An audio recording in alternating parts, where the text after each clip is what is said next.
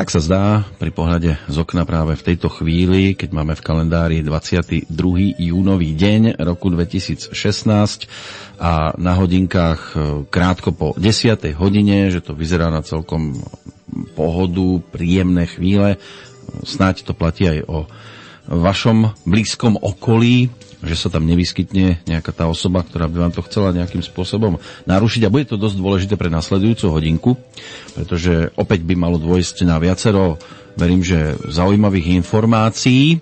Začnem tým, e, že vás upozorním na jednu vec. Ak vám niekto hovorí, že ste protivní a že nahrádzate v blízkosti toho človeka e, napríklad takého tvora, ktorému sa hovorí, že šváb, tak si zahryznite do úhorky a môžete presvedčiť okolie, že švábom určite nie ste, lebo údajne podľa toho, čo som si vyzistil, je úhorka jediné jedlo, ktoré šváby nejedia. Či mi to potvrdí aj Peter Planeta, ktorého by som mal mať na linke, to sa dozvieme o malú chvíľu, takže ak sa počujeme, pekný deň do Bratislavy. Dobrý deň do Bystrice, pozdravujem. No čo povieme na toho švába? Máte toto prebádané, že či šváby jedia úhorky? No, to teda neviem, ale uh, ľudia a veci robia rôzne hlúposti. Ja som minule počul takú že štúdiu, že zistovali asi 3 alebo 4 roky veci v Amerike, že samičky nejakého tvora, nejakého chrobáka idú viac na pivovú fľašu od značky tohto a sa, samci na toto, ja vrem, no to teda ja nechápem kto ich za takúto hlúposť a kravinu prepáčením platí. A čo, čo to má priniesť ľudstvom, že, alebo ľudstvu, alebo zemi, že proste šváb, alebo to, to zvieratko chodí na takúto flašu, alebo na hen takú flašu a má radšej také pivo, alebo hen také pivo. To je vôbec nepodstatné a takisto možno toto niekto len odpozoroval, ak, na, na, ak to niekto bádal a skúmal, tak to sú vyhodené peniaze do ľuftu a veľa ľudí aj ten život prežije taký prázdny, lebo robia veci, ktoré sú nepodstatné, nezaujímavé, netvorivé a na základe toho e, im neprinesú radosť, lebo no tak keď objavím, že aha, švabne uhorku, no a čo je na to? No ľudia robia rôzne veci, niektorí sa aj bavia pri jedle, napríklad v Číne sa bavia, jedia paličkami. Jedli ste už takto? Áno, ja keď aj robieval som kurzy varenia na začiatku, tak eh, som vždy ľuďom dával paličky. Netrestal som ich pri tomto, keď bola nejaká omáčka, že som im dal paličky. Ale štandard je to, že keď si zoberieme, veľa ľudí nemá veľa informácií alebo dostatočné množstvo a pozera sa na to ako hlúposť.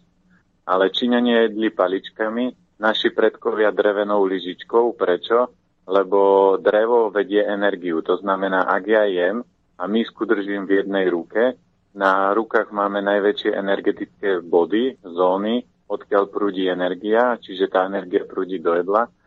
A keď mám v ruke paličky alebo drevenú lyžičku, tak ten okruh je uzavretý, lebo keď zoberieme, tak klasický príbor tú energiu nevedie. To znamená, že tá energia sa blokne a ja som není potom prepojený s tým jedlom. Preto tie také top národy nepoužívajú žiadne náradie a používajú ruky na jedenie. Preto od malička deti pchajú do jedla ruky a rodičia im po nich cápu a povedia, nemôžeš jesť rukami, pozri, tu máš príbor. A začínajú to dieťa energeticky odstavovať, blokovať od toho jedla.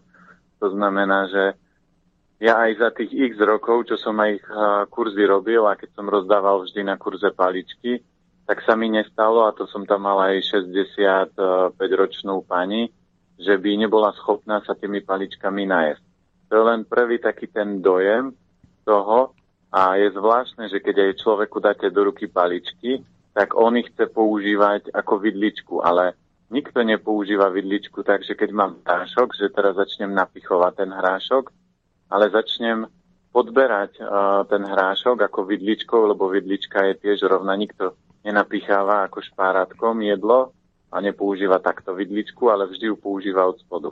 A je zvláštne, že keď dáte ľuďom do ruky paličky, tak začnú používať ako keby mali špárátko a nie pri tom vidličku, že stačí, keď len tie paličky dáte do roviny, vy s nimi vôbec nemusíte hýbať a zo spodku ako vidličkou alebo lyžičkou naberete to jedlo a vždy sa nájde.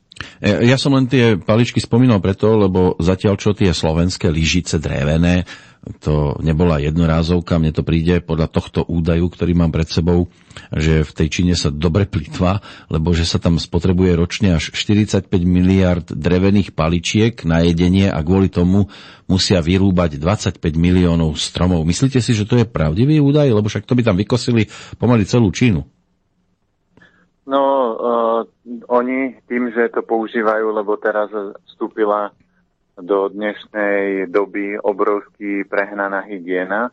To znamená, že a z pohľadu reštaurácií oni by nemohli používať tie paličky druhýkrát, uh-huh. ale keď máte drevenú lyžicu, tak ju môžete používať stále.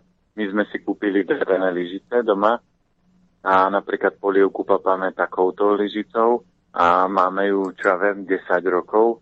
Kebyže som v reštaurácii rozdával drevené lyžice, tak ich musím vyhodiť, lebo hygiena povie, že tam je najviac patogénov a dneska sa robí obrovský boom ohľadom toho, že parazity, vírusy, baktérie a na toto si dajte pozor, lebo to ľudí ničí, ale ničí to iba ľudí, ktorí sú slabí, lebo my sme sa odstrihli od prírody, to znamená, že ľudské telo vôbec nie je v rovnováhe a teraz všetky patogény a parazity nás napádajú lebo my doma žijeme v sterilnom prostredí.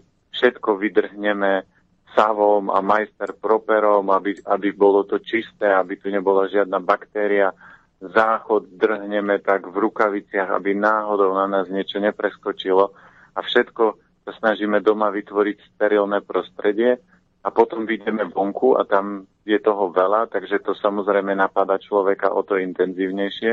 A tým, že ľudia žijú v takých tých sterilných prostrediach, tak o to intenzívnejšie ich to napáda a o čo viacej jedia cukru a nekvalitných potravín, o to sú ľahšia korist pre akýkoľvek parazit, vírus, baktériu, lebo keď to, ja vždy používam príklad, ak vlezie nejaký parazit do môjho tela, tak si povie, ty brďo, tu je hladomor, tu nie je žiaden zápal, žiaden cukor, žiadne mlieko, žiadna klobáska, čo ja tu budem robiť? Aha, pozri, ide sused, preskočím na ňo, ten je dobre vypasený, uh, tuto je aj zápal, tuto a ono je, má švedské stoly, tak on sa tam rozloží, ešte zavolá kamarátov a začnú sa rozmnožovať a začnú svojho majiteľa pomaly znútra uh, vyžierať a ten človek potom začne chorlavieť, začne sa objavať. A naša medicína vôbec toto nesleduje, takže jej bude trvať 20 alebo 30 rokov, kým by prišla na to, že čo to v skutočnosti spôsobuje. Testujú na tom len lieky, že ktorý liek ako zabere a či zabere vôbec. Takže vôbec nie je problém sa obávať, či už je to kliešťa alebo komára alebo takýchto nejakých bežných zvieratok.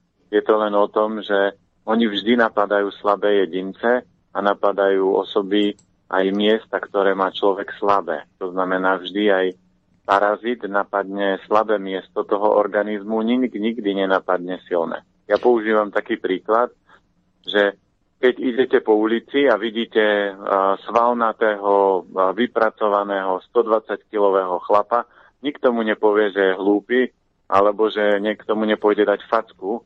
Uh, možno taký majster kickboxu alebo tajského boxu by sa do ňoho pustil, ale všetci ostatní budú mať pred ním rešpekt, lebo povedia, on je silný, minimálne tie svaly to dávajú ako znamenie. Ale keď stretnete nejakého človeka, takého chudého, e, bez svalov a vám sa len trošku mrzko pozrie a vy máte zlý deň, no tak ho zbijete, napadnete, zautočíte na ňo. A toto je aj v ľudskom tele. To znamená, ak tie orgány sú silné, tak nemá šance žiadny vírus, žiaden parazit, žiadna choroba. Ako náhle je niekde nejaká slabosť v tele, vždy zaútočia. Ľudia sa zvyknú prirovnávať aj k zvieratám. Asi najčastejšie sa spomína pritulná ako mačka, verný ako pes alebo tučný ako prasa s prepáčením. E, môže byť, že niektorí by boli radi v pozícii takej žirafy, ktorá si údajne dokáže e, čistiť uši vlastným jazykom, čo pred obedom nemusí byť ideálna informácia, možno skôr tá, ktorá sa týka krokodíla ktorý má údajne také tráviace šťavy, že dokážu rozložiť aj oceľový klinec. Málo kto by chcel byť muchou, lebo tá žije len 14 dní a prípadne dážďovkou, ktoré keď už nemajú čo zjesť, tak e, zjedia samé seba, alebo aspoň určitú časť. E, vy osobne, keby som e, išiel po tejto ceste a línii, ku ktorému zvieraťu by som vás osobne mohol nejako prirovnať?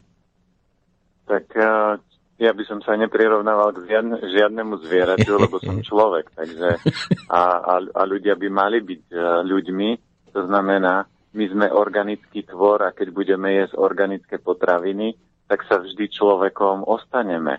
Ak začneme jesť a, iné tvory, to znamená, a, tak ako ste krásne povedali, ľudia, ktoré pre, ktorí preferujú bravčové meso, no tak sa časom za 10, 20, 30 rokov stane z nich prasa, to znamená, oni tak vyzerajú, oni sa tak správajú. Ľudia, ktorí budú jesť denodenne hovedzinu, No, tak sa proste z nich stane tela. Tak povedia, pozri, ty si pozeráš ako tela na nové vráta, preto naši predkovia vymysleli tie prirovnania, lebo ľudia sa tak začínajú správať. Keď niekto bude preháňať len kúra, kúra, kúra, no tak bude kotkodákať a to niektorí chlapi doma poznajú, samozrejme ženy mi to odpustia, lebo tá žena, ktorá sa tak nespráva, tak to nemôže vôbec zobrať, že teraz hovorí o mne. Ale ak e, tá žena sa tak správa s prepačením ako, a, ako to pekne povedať, je ťažké slovo, a, že taká sliepočka, tak proste len kotkodáka do kolečka svoje a to nemá byť o kotkodákaní, to má byť povedať, pozri drahý, ja od teba potrebujem toto, vieš čo, nebudem ti to 5 krát opakovať, dohodnime sa na tom, ako to bude fungovať, keď to nefunguje, bum, tak tuto je sankcia, lebo si niektoré veci nedodržal. A ona nemusí byť tou sliepočkou, ktorá to musí dookola rozprávať a rozoberať. Tak by mal byť o tom, že tí dvaja sú dospelí a dohodnú sa a tak sa aj správajú. Nie, že niekto príde z roboty a som unavený. A ja som teraz videl takú malú ukážku a bolo to o niekde a bol tam pán, ktorý denne vypije tri piva a to bolo úžasné, lebo on keď denne vypije tri piva, tak za týždeň, lebo chlapi povedia, čo nejaké pivo, to mi nemôže nič urobiť. Ale oni mu to prerátali, že koľko čoho do tela dostane. A vyrátali mu, že tri piva denne, čiže to je 21 e, piv za týždeň, e, že do tela dostane 1 liter čistého alkoholu, to znamená ako keby litrovku vodky vypil. A E, za ten jeden týždeň ako keby zjedol 330 e, gramov cukru, lebo to obsahuje takisto pivo, lebo chlapi povedia, ja sladké nejem a pivo je z čoho? Veď pivo je fermentovaný, fermentovaný chmel, je tam jačmeň a jačmeň je slad. Takže to je sladkosť. Takže preto aj niektorí chlapi, ktorí pijú pivo, tak vyzerajú ako tehotné ženy, lebo to pivo má veľa cukru, veľa energie, samozrejme aj má pozitívne látky, ale keď si zoberieme, že aké množstvo alkoholu do tela dostanem a aké množstvo cukru a teraz ľudia zase prejdú, že pijeme bezalkoholické pivo, ale tie, ten cukor je tam stále. To znamená, že telo potom príjma nadbytočné energie, ktoré keď nepremeníme na behanie, skákanie, bicyklovanie, plávanie, tak sa mení na tuk a tuk je jedna z vecí, ktorá ľudí najviac môže poškodiť a zabiť. Aj psychicky to môže niekoho dostať trošku nižšie Eh, lebo vidíme, že teraz je už teplejšie. Ľudia určité partie odkrývajú, niektorí neradí, ale jednoducho chodiť v kabáte v tomto horúcom počasí sa nedá. Zmenilo sa ročné obdobie, toto by mohla byť ďalšia pasáž eh, toho nášho dnešného rozprávania. Máme za sebou už jar definitívne, tá už je v minulosti a aktívnym a aktuálnym je letné obdobie. Eh, tak poďme si povedať aspoň v skratke nejaký ten ten, nejaké to porovnanie stravy a jedálnička, e, ktorý tu bol e, na jar a teraz ten, ktorý by mal dominovať v lete, že aký je medzi tým rozdiel podľa vás, že čo by sme už nemuseli, respektíve čo naopak by sme mali mať v jedálničku teraz v týchto už letných dňoch? No tu je kľúčové jedna z vecí a to, že keď vstúpi leto, tak to je slnečné obdobie. A v tomto období by sme mali najviac nasať energie slnka, to znamená D vitamín. Toto je jediný najsilnejší zdroj D vitamínu, to znamená slnečné lúče, čiže my by sme mali byť vonku, keď je možnosť byť vonku, a opalovať sa, ale samozrejme nepreháňať to. Keď vidíte ľudí, ktorí napríklad chodia do solária, alebo sa veľmi opekajú na slnku ako tá klobáska, tak prírodzene toto nie je moc veľká výhra, lebo zrychľujú proces starnutia, lebo to teplo takisto spôsobuje, že bunky vybrujú rýchlejšie a čím je väčšia rýchlosť buniek, tým je väčšie opotrebenie tých buniek. Takže netreba to preháňať, ale treba to využiť. To znamená minimálne také dve hodinky alebo tri na slniečku každý deň by prospeli a potom nebudete riešiť, že v zime vám bude chýbať, keď už to slnko nebude svietiť. A zima alebo jeseň už sa to znižuje, potom zima a jar, kedy to je toho slnka trochu menej, ale najviac je to v zime, že toho slnka je málo. A vtedy sa aj najviac objavujú klbové problémy, lebo klby a kosti, aby boli zdravé, okrem vápnika, potrebujú dostatok D vitamínu a samozrejme, ľudia nechodia na slnko, sedia doma pri televízore, pri počítači. Najväčšia hlúposť, ktorú podľa mňa ľudia v lete robia, že celé pekné leto, namiesto toho, aby boli v prírode, na prechádzke alebo pri vode, tak oni robia kompoty a zavárajú veci, ktoré nie sú vôbec dôležité na to, aby sme ich v zime jedli, lebo robia, čo ja viem, paradajky, úhorky, na zimu. Uhorka je úplne super teraz v lete a ľudia by mali presne konzumovať to, čo je sezónne. To znamená, ak mám za, v záhrade jahody, tak tie jahody si dám.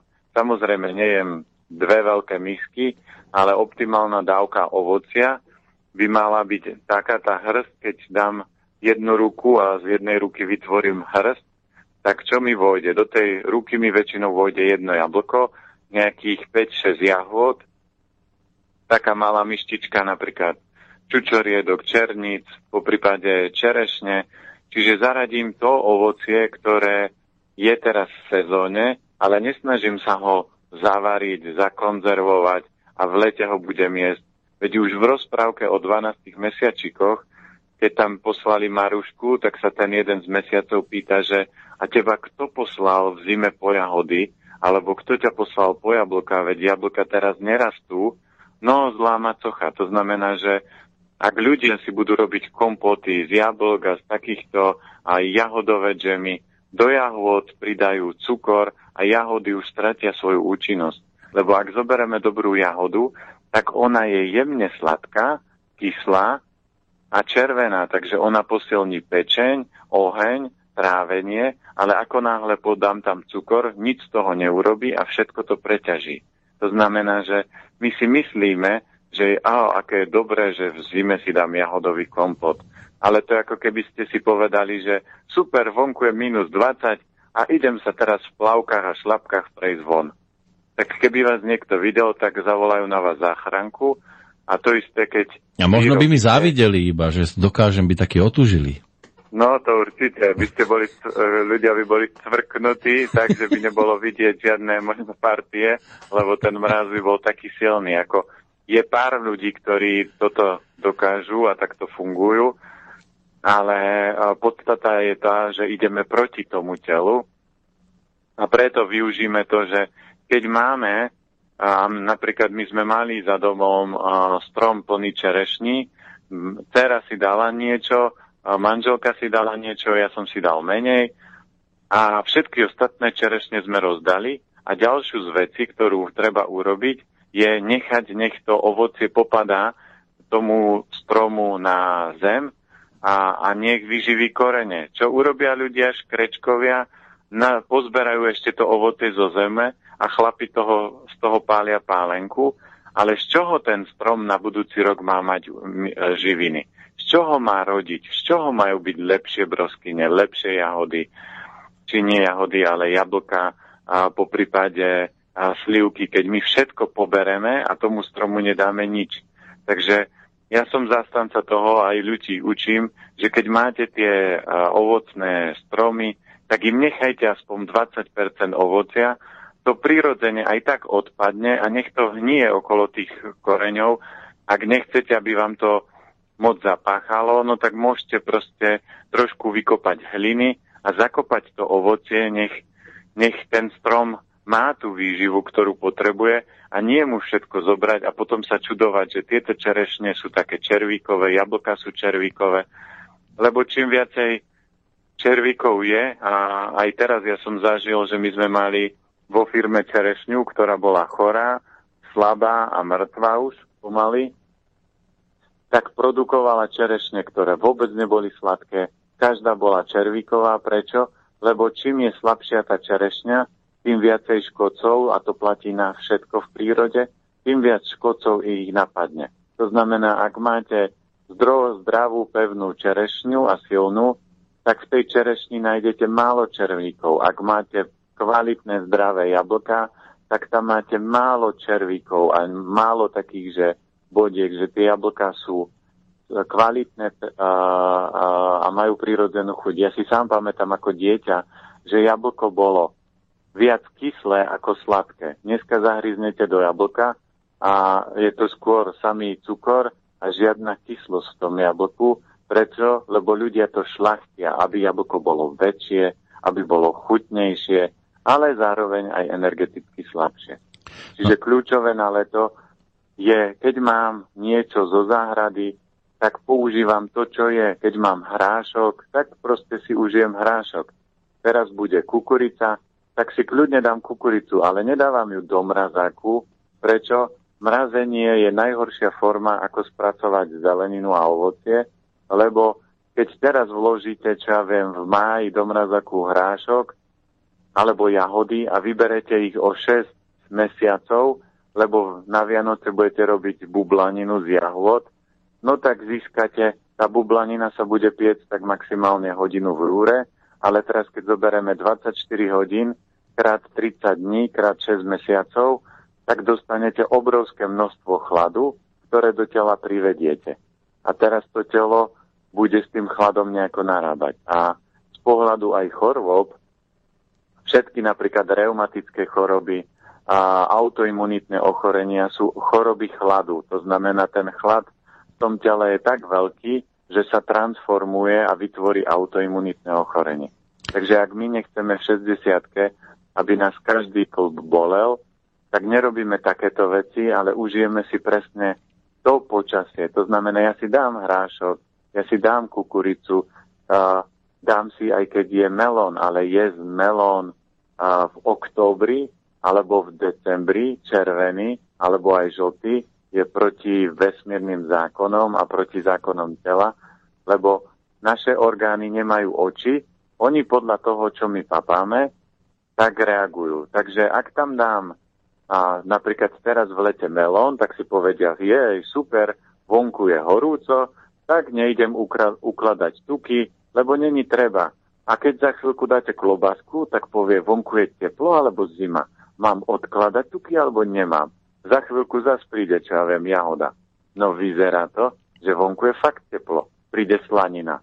Je mu asi šibe, tak je teplo alebo je zima čo mám vlastne robiť, ako mám fungovať. To znamená, ľudia robia takéto extrémy a potom to telo sa rozladuje. To je taká žúrka už pomaly tam niekde vonku asi. Spomenul som si na dve veci, keď ste tam rozprávali o tom otužovaní, tak e, to ma vždy napadne scéna z filmu S tebou mne baví sviet, kde Václav Postránecký tam chodil riadne zababušený a naopak Julius Satinský sa tam v snehu umýval iba v trenírkach a, a mnohých týmto spôsobom, e, verím, že v dobrom skôr e, provokoval. No a potom ešte to, že ovocie si máme nabrať do dlane, že toľko by nám malo stačiť, to akože my, čo máme menšie dlane e, a prípadne rovnakú postavu ako iní, ktorí majú také tie dlane väčšie, tak máme potom trošku smolu, nie? To nie je o smole, ale zoberte si, že každý dostal to, čo potrebuje. Čiže tá mm. ruka je taká správna odmerka a keď spojíme dve ruky dokopy, tak to by malo byť dávka jedla, ktoré máme zjesť naraz. A väčšinou ľudia na kurze vždy povedia, prečo mám také malé dlane? No, lebo máte taký metabolizmus, máte taký organizmus. A keď sa začnete na, prežierať a budete jesť dvojnásobne väčšie porcie, zaplatíte za to daň. To znamená, vždy, keď porušujete vesmírny zákon, zaplatíte daň. To, že sa mám rok, dva, päť, dobré, to vôbec za to nestojí, lebo do 5 rokov, keď robím akýkoľvek extrém, tak telo to je schopné nejakým spôsobom upratať. Ale ak to pokračuje viac ako 5 rokov, tak sa to začne meniť na chronický stav a potom sa začne deštruovať organizmus.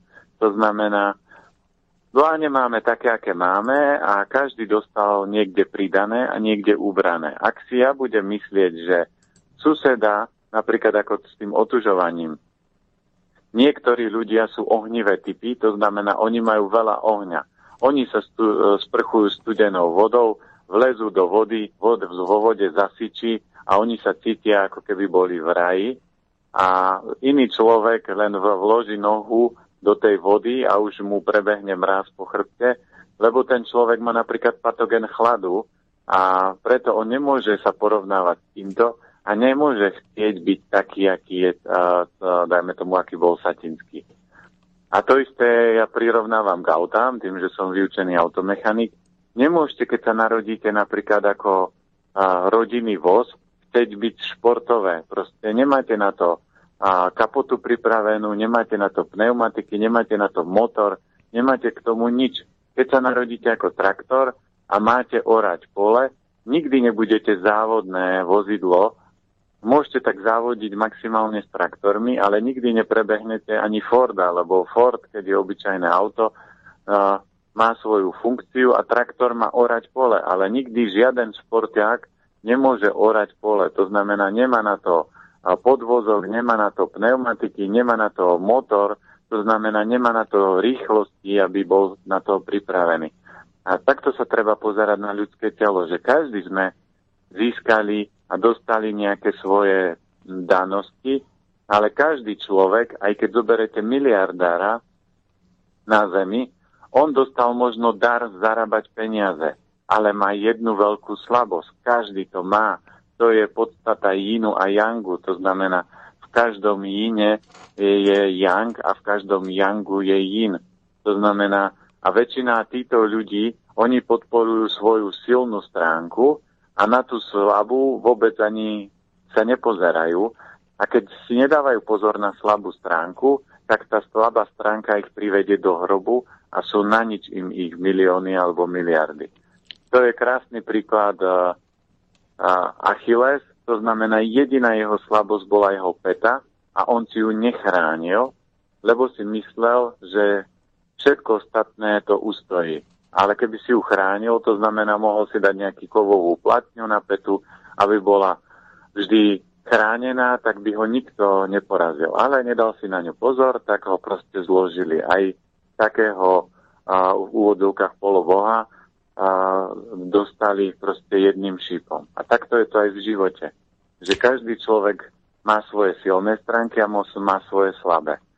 A ja som sa stal silným iba preto, lebo permanentne pracujem na svojich slabostiach. Nie na tých silných, lebo ako náhle zosilňujete svoje slabé miesta, tie silné sa znásobia a sú ešte silnejšie, ako boli. Dáme poslucháčom teraz e, chvíľočku na vydýchnutie, e, pesničkovú prestávku a samozrejme potom sa k nášmu rozhovoru opäť vrátime.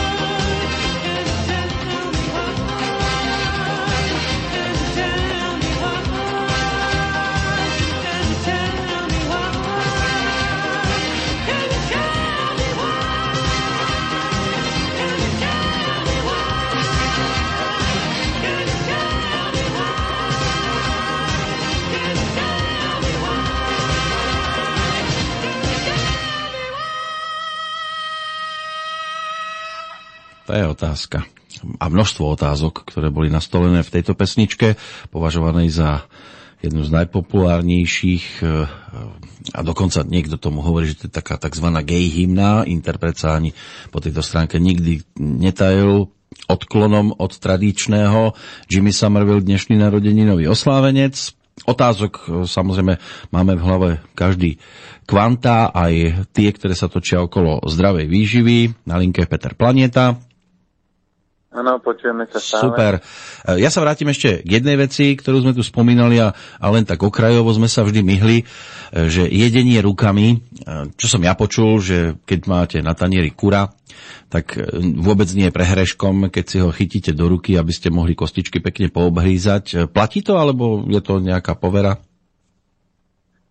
Tak ja neviem úplne bonton stolovania, ale ja sa ani na to takto nepozerám lebo tu, čo je dôležité, keď sa pozriete, tak ja keď vidím napríklad aj tie filmy, že kde sú nejakí takíto bohatí ľudia, ktorí chodia do tých Noble reštaurácií, tak je to všetko také nastrojené, úplne im chýba život, že tí ľudia sú takí, ako keď zjedia pravitko a vôbec nič, že živosť, radosť, veselosť, a preto, koľko, keď zoberiete, koľko bohatých ľudí bere drogy a spácha samovraždu, preto, lebo im chýba radosť života. Videli ste niekedy dieťa nastrojené? Presne aj keď zoberete, že tí bohatí zoberú dieťa do reštaurácie, tak ten, to dieťa tam urobí rozruch, urobí tam riadny neporiadok, lebo toto je život. Nie je takéto nastrojenosť, také, že ani zasmiať, ani nič. A preto, keď zoberieme, že jedenie, tak mi cere od malička ona gro jedla chcela papať rukami, takže ja som nevidel človeka, ktorý by sa oblizoval, keď je kura príborom. Väčšinou, keď ho dobre chytíte do ruky a môžete obhrízať, tak vidíte ten zážitok, tú radosť toho človeka, ako keď sa musíte strojiť a ob- obrezávať tú kostičku, e, keď to vidí normálny človek, tak si povie mu asi šibe, že prečo to nechytí do ruky. Tak áno, viete, ale zase s prievodným javom aj takého dobrého jedenia je, keď si človek e, s prepáčením odgrgne. No ale tak to je prirodzené, ak máte tendenciu, lebo čo je odgrgnutie? To je o tom, že v žalúdku mám nadbytok vzduchu.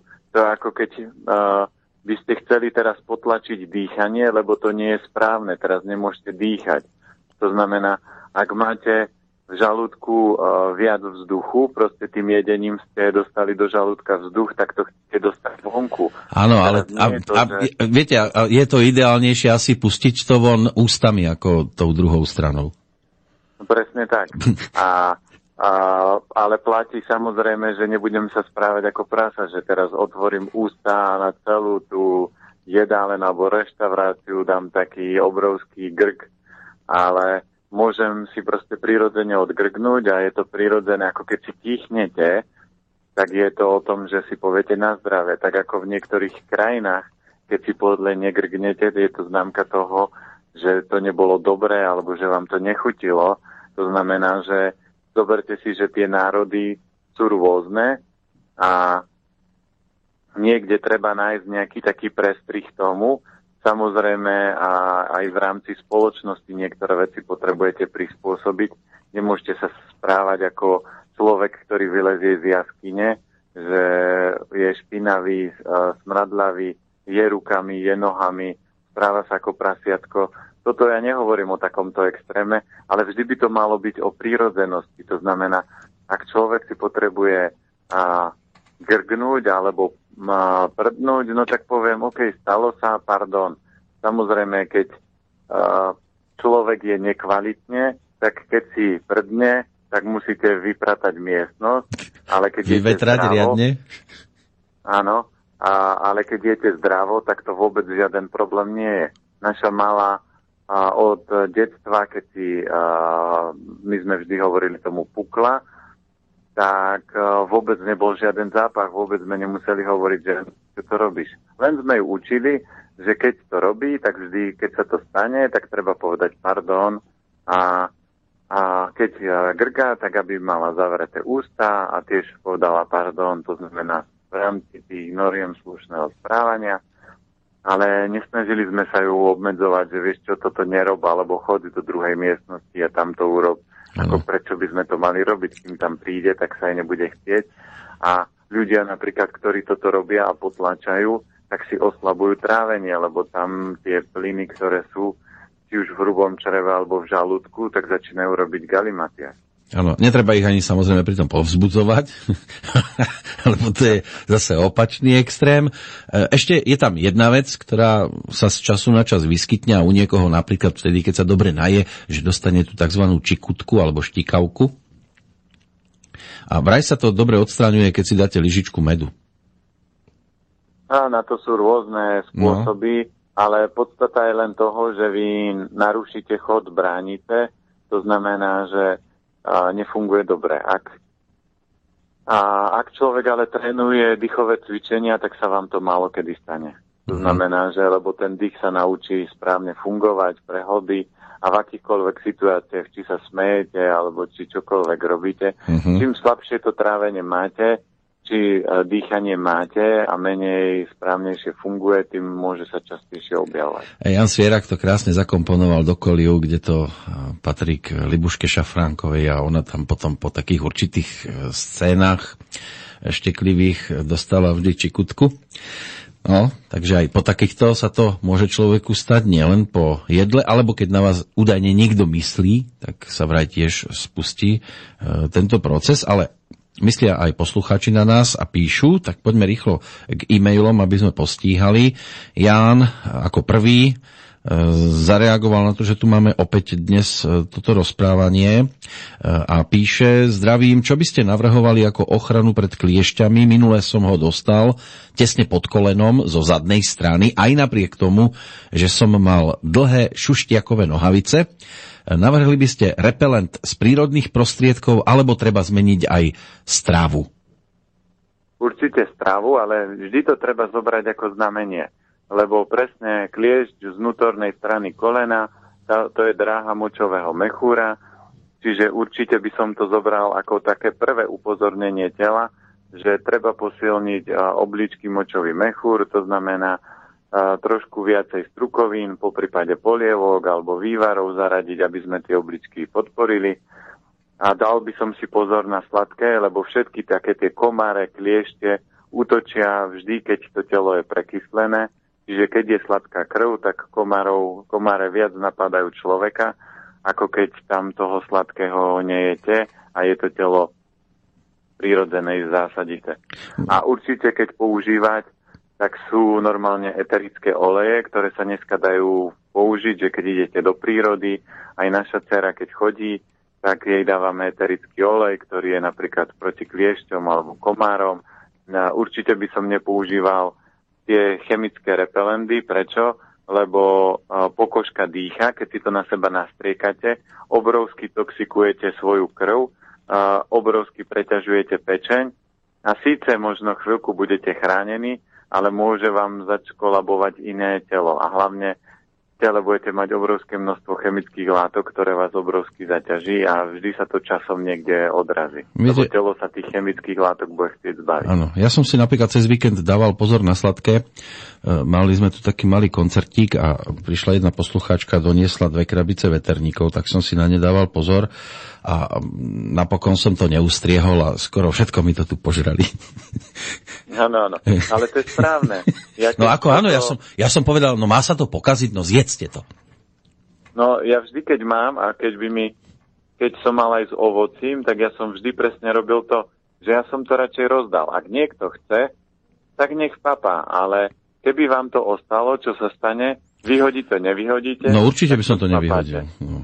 No a takto spapate. A keby ste to zjedli, tak zbytočne rozladíte telo. Keď si dá človek raz za čas aj nejaký nezdravý kolačik, jeden veterník, no dobre, telo si povie, je to raz za čas, OK, toto mu tolerujem. Ale ak to máte každý deň, to je ako ten príklad s tým pivom, že fakt ten človek bol úplne v šoku, že vypije za týždeň liter pálenky čistej, tak on bol obrovsky prekvapený, lebo si myslel, že čo pivo, tri piva, veď to nie je moc.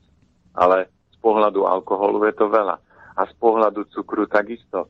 že keď si človek povie, že dám každý deň jeden veterník, tak zistíte za týždeň, koľko ste toho cukru zjedli a v podstate na to, aby ste ten cukor z tela dostali, tak by ste museli odbehnúť uh, možno každý týždeň minimálne maratón pri tých uh, pri jednom veterníku denne. To znamená, to nikto nezabehne toľko kilometrov, takže keď to neurobím, tak v tele vznikne obrovský pretlak a obrovská nerovnováha. A nikto ani, povedzme, už pomaly nezarobí na to, aby mohol mať každý deň veterník. Ešte Ján dodal jednu otázku, že čo treba pridať alebo odobrať zo stravy, aby sme eliminovali akné na tvári.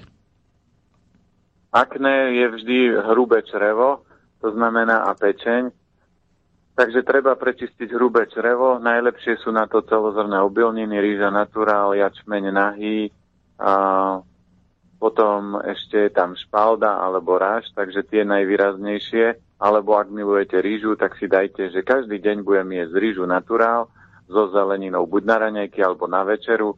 Nepridám tam žiaden tuk, žiadna bielkovina, a len takéto jedlo a tým to podporím. Samozrejme, pečen sa dá podporiť aj tým, že pestret mariánsky zaradím na detoxikáciu, alebo ešte sú aj nejaké iné čaje alebo byliny, takže toto sa dá.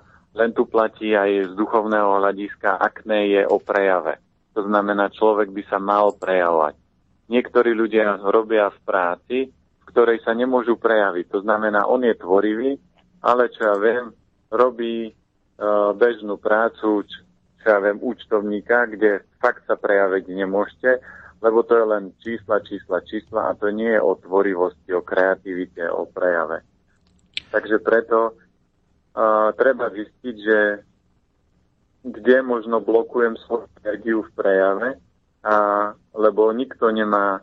Nie, ja som zatiaľ nestretol ľudí, ktorí uh, že majú akné a sa prejavujú. Väčšinou je to tak, že sa neprejavujú. Väčšinou deti v puberte majú. Prečo? Lebo ich rodičia potláčajú a potláčajú ich prírodzený prejav. Preto to akné sa najviac objaví v puberte.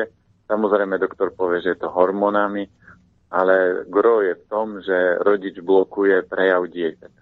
A oni sa potom ani, hlavne dievčata nechcú ukazovať, lebo keď majú akné, tak ich, aby ich nikto nevidel.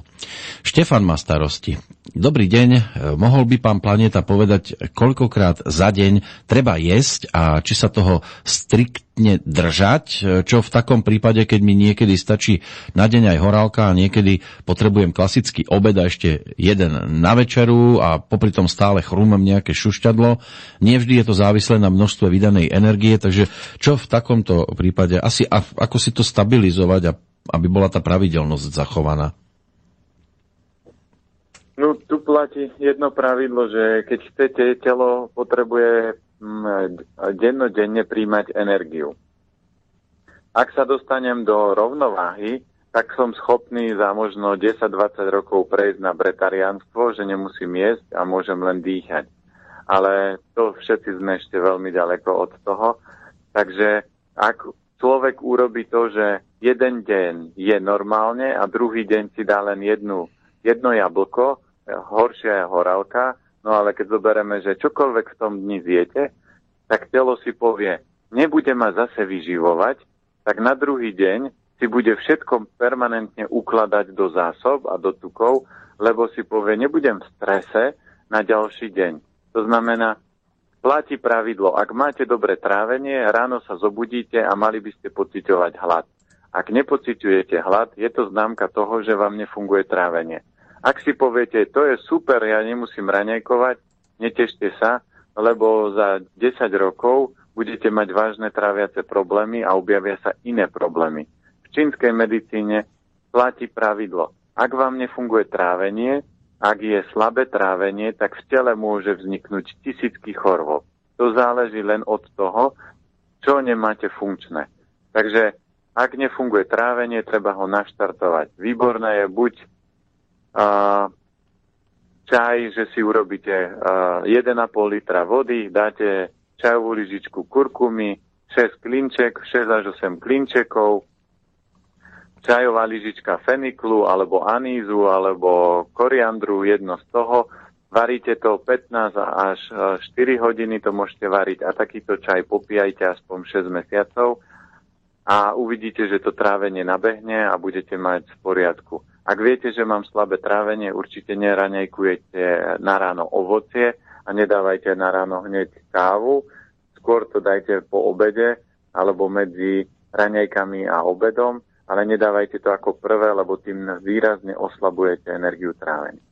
No o je aj to, čo deťom balíme do školy a Michal sa pýta, má takú jednoduchú otázku, možno s komplikovanejšou odpoveďou, ako odporúča pán Planeta riešiť deťom do školy desiatu? Tak my to máme vždy v závislosti od toho, čo naša dcera raňajkuje. Takže napríklad teraz bolo vonku, je teplo, tak ja som jej dal melón, ale ten melón nemala taký, že vyťahol som z chladničky, normálne som zobral žltý melón a dal som ho, nakrajal na tenké plátky, dal som ho do taniera, zalial som ho vriacou vodou, aby on sa zjankoval a trochu a ohrial, aby bol prírodzene teplý a to som jej dal raňajkovať. Čiže tento spôsob napríklad ovocia vôbec cére neublížil, nerozladil jej a tým, že deti majú veľa ohňa, tak to ovocie môžu ale nie je to každý deň. To znamená, keď mala napríklad na raňajky ovocie, tak na desiatu dostala napríklad mohla mať, uh, máme bezlepkové pečivo, tak dostala bezlepkový chlebík s nátierkou, alebo sú také, že uh, chichinky, to sú také slané tyčinky s nátierkou, alebo dostane kukuričné chrumky s nátierkou, potom obed má zdravý a po obede buď má uh, nejaké ovocie, alebo má nejakú tyčinku, čiže snažíme sa to striedať. Keď má na, napríklad na raňajky polievku, tak na desiatu dostane jablčko, na obed má normálne a po obede môže mať zase buď niečo, uh, môže mať mr- oriešky, napríklad uh, ona má rada mandle opražené s mrkvičkou alebo s úhorkou. Teraz je sezóna hrášku, takže na desiatu dostáva alebo na olovran hrášok. Takže my to striedame tak, aby to mala nie, že raňajky má sladké, desiatu má sladké, obed taký, potom zase sladké. Dieťaťu stačí tak uh, jeden, dvakrát do dňa niečo sladké a keď sladké, tak aby to bolo čo najprirodzenejšie a najprirodzenejšia vec a najlepšia vec pre dieťa je ovocie a hlavne to menšie, to znamená jahody, uh, čerešne, čo ja viem, čučoriedky, černice, všetky takéto malé bobulovité. Z nášho ovocia je to určite jablko, hruška, slivka. Keď bude sezóna marhu, takže dá sa toto. A prečo pre dieťa? Lebo dieťa má veľa jangu a dieťa potrebuje aj inovú energiu naraz.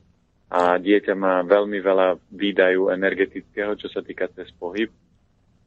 Takže kľudne jeden, dvakrát do dňa nejaká sladkosť alebo ovocie, sladko zberem, že my keď jej dávame niečo sladké, tak má napríklad urobenú rau guličku, kde sú ďatle, kakao a, a nejaký kokosový tuk a z toho urobíme sladkosť a to má na desiatok, ako zdravú sladkosť. Áno, toto môže dieťaťu stačiť, ale Alenke z Nového mesta nad Váhom nestačí tá e, jedna dlaň, ako píše. E, fakt som počula dobre, že moje dve dlane rovná sa jedna dávka jedla 5 krát za deň? Ako sa mám motivovať, odnaučať postupne od cukru?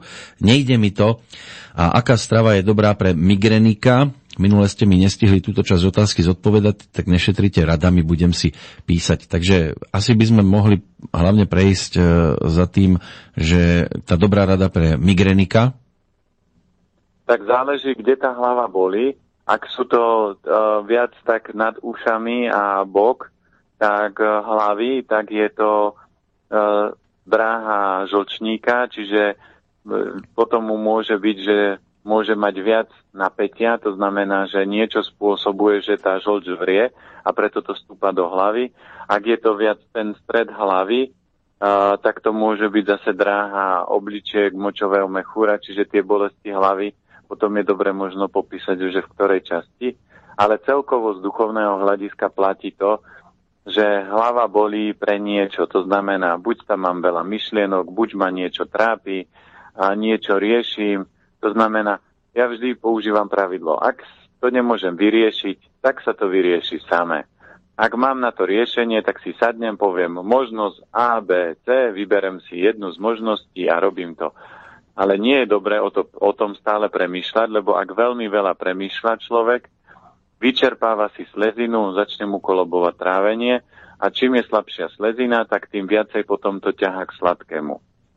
Takže no. vidíme, že ako prirodzene sme sa dostali k tomu, že podľa všetkého ona bude viac premýšľať a čím viac premýšľa, vyčerpáva slezinu a čím je slezina vyčerpanejšia, tak si pýta prírodzenú sladkosť, ale prírodzená sladkosť nie sú horálky, čokolády a nejaké tyčinky sladké, ale prírodzená sladkosť je napríklad mrkva alebo ovocie. A tu platí to, že keď má niekto výraznú chuť na sladké, tak platí presne to, že urobte si ten čaj, ktorý som spomínal, čiže 1,5 litra vody, a čajová lyžička kurkumy, a 6-8 klinčekov, a čajová lyžička fenikel, anís alebo kardamon a takto to varte od 10 e, minút do 4 hodín a vypíte to celú túto dávku a robte to aspoň 6 mesiacov, takže chuť na sladké odíde alebo silné zeleninové vývary zo sladkých zelenín, ako je cibula, mrkva, petržlen. A takéto polievky robte, na záver do tej polievky dajte miso. Toto všetko vám pomôže, aby ste do tela doplnili prírodzené cukry, aby sa telo uvoľnilo, aby sa posilnila slezina a posilnili obličky. A, a tým pádom ano. nebude chuť na sladké. A je, je dobré úplne sa odstrihnúť od sladkého? No, zoberme si, že ja som mal fázu v živote, kedy som a, 9 mesiacov nejedol nič sladké, to znamená žiadne, a, žiadna tyčinka, žiadne ovocie, nič a žijem. A to neplakali znamená, ste? Vôbec ste neslzili? Nie, nie, vôbec som neplakal. Hmm. To je presne to, že ľudské telo nepotrebuje jednoduché cukry, ktoré dodáva ovocie, lebo jednoduché cukry sa správajú ako benzín v krbe. Keď ich dáte, tak on ten oheň vzblkne, ale o chvíľku zhasne. Najkvalitnejším zdrojom, ktoré naše telo potrebuje, sú zložité cukry. A to máte v obilninách a v zelenine. Samozrejme v niektorých zeleninách, ako je mrkva a cvikla, máte aj dosť jednoduchých cukrov, takže tie, keď chcete nahradiť sladkosť, tak kľudne môžete napríklad cviklu dať, uh, nakrájať na tenké plátky, dať do vody trošku soli a variť tak pol hodiny a budete mať úplne geniálnu sladkosť, ktorá je tak sladká, aj tá šťava, aj tá cvikla, že nebudete mať chuť na nič sladké. Alebo teraz to môžete riešiť, máme čerstvú mrkvičku, keď si dáte, tak to je úplne dostatočná sladkosť a týmto to viete vykryť. Preto aj my ktoré dávame napríklad na desiatu mandle a mrkvičku a to má normálne ako keby mala nejakú mrav tyčinku, lebo mrav tyčinky je, že použijete sušené ovocie nejaké, nejaký kokosový tuk a nejaké orechy alebo karov alebo škorica do toho. No a my robíme to, že používame komplexné potraviny, to znamená mandle, mrkva alebo vlaské orechy alebo kešu s mrkvou, čiže je to super desiata a takúto desiatu môže používať ktokoľvek. Veľ, väčšia chuť na sladké znamená, že to trávenie je slabšie, ľudia nerobia to, čo ich robí šťastným, tak aspoň telo si pýta niečo, čo, čím si urobí radosť a čím sa uvoľní to napätie, ktoré tam vzniká tou nečinnosťou pozitívnou a preto ľudia potom jedia čokolády, tyčinky, horálky, keksiky a všetko možné. Blíži sa finále, pozerám na mobil, už iba 3 minútky vás budem mať na linke. Tak poďme pred uh, rozlúčkou ešte povedať niečo na začiatku toho leta, v skratke, aspoň pre ten dnešný horúci deň, čo by mohlo tak zapasovať, čo vy pokladáte za ideálne, aby dnes ľudia konzumovali.